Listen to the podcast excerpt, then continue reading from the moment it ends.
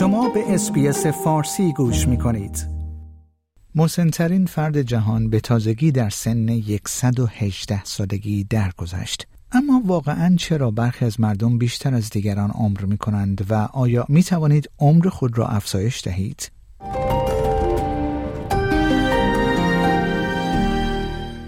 خواهر آندره راهبه فرانسوی مسنترین فرد جهان در روز سهشنبه در سن 118 سال و 340 روز در خانه سالمندان درگذشت.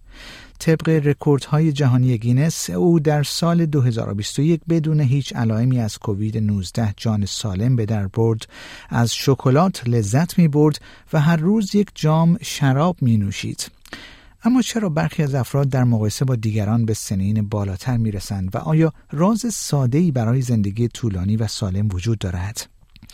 نیکولاس شربوین استاد مرکز ملی اپیدمیولوژی و سلامت جمعیت در کمبرا می‌گوید احتمال زندگی تا سنین بالا با ترکیبی از عوامل مشخص می شود.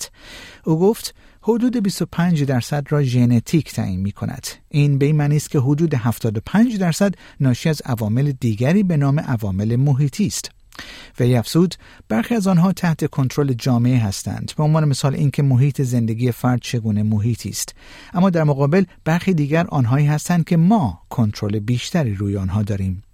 پروفسور نیکولاس شربان گفت ما می‌دانیم که سبک زندگی تاثیر قابل توجهی بر مکانیسم هایی دارد که منجر به سلامتی بهتر یا تسریع پیری می شود ما همه آنها را شناسایی نکرده ایم.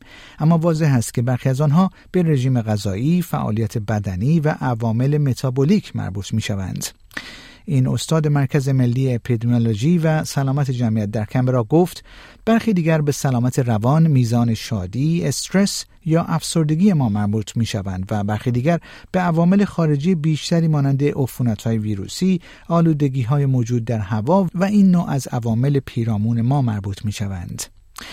پروفسور شربوین می‌گوید مهم است که تاثیر عوامل اجتماعی و فرهنگی بر سلامت و پیری در نظر گرفته شود زیرا جمعیت ثروتمند در کشورهای توسعه یافته به احتمال زیاد به منابع و آموزش برای داشتن یک سبک زندگی سالم دسترسی دارند. او می‌گوید بسیاری از این موارد توسط عوامل اجتماعی و اقتصادی اجتماعی تعیین می شود. ممکن است ما بر روی چیزهای خاصی مانند فعالیت های بدنی یا خوردن غذای خوب تمرکز کنیم و فکر کنیم که این موضوع در حیطه خود فرد است و او حق انتخاب این کارها را دارد. اما واقعیت این است که بسیاری از افراد هیچ انتخابی ندارند یا انتخاب بسیار اندکی دارند.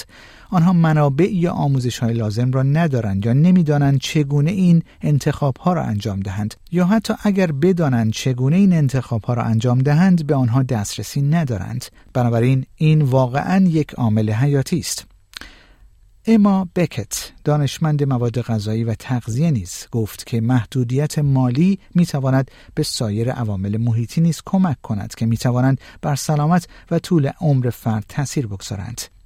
او گفت وقتی مردم فقیر هستند نه تنها رژیم غذایی با کیفیت پایینتری دارند بلکه دسترسی کمتری به مراقبت های بهداشتی احتمال انجام مشاغل فیزیکی بیشتر و استانداردهای پایینتر مسکن دارند.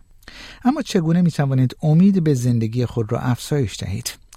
پیگیری سلامتی و جوانی جاودانه در سالهای اخیر در شمار موضوعاتی بوده است که در سراسر فضای اینترنت درباره آن صحبت می شود. وجود انواع مکمل های دارویی یا غذایی، برنامه های غذایی و حتی دانشمندانی که ادعا می کنند این کد را برای افزایش عمر شکستند تنها چند نمونه از آنهاست. اما دکتر بکت می‌گوید بسیاری از این ابزارها صرفا ترفندهای بازاریابی هستند. او توصیه می کند اقدامات پایدارتر مانند پیروی از یک رژیم غذایی متعادل سالم که تمرکز اصلی بر خوردن مقدار زیادی میوه، سبزیجات و غلات باشد راه حل مناسب تر است. او گفت به عبارت ساده تر سوپر ها و بایو هکینگ ساخت صنعت بازاریابی است. آنها در شمار مفاهیم علمی نیستند. آنها به گونه ای طراحی شدند که شما را وادار به پرداخت پول بیشتر برای چیزها کنند. آنها همچنین مشکل ساز هستند زیرا می توانند توجه مردم را از تغییرات ارزانتر و پایدارتر منحرف کنند. دکتر بکت گفت یک رژیم غذایی متعادل می تواند بخت ابتلا به بیماری های متعدد مانند دیابت یا سرطان که می توانند منجر به مرگ زودرس فرد شود را کاهش دهد.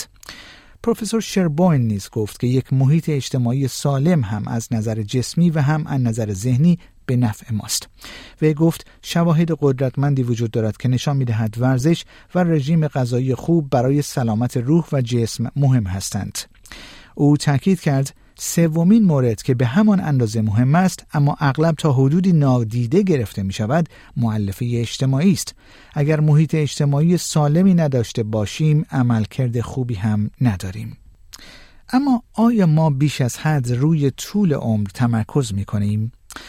کارشناسان می‌گویند علاوه بر جوانتر به نظر رسیدن و عمر طولانی تر برای افزایش طول عمر باید به جای هدف گرفتن یک عدد معین سلامت کلی را نیز در نظر گرفت.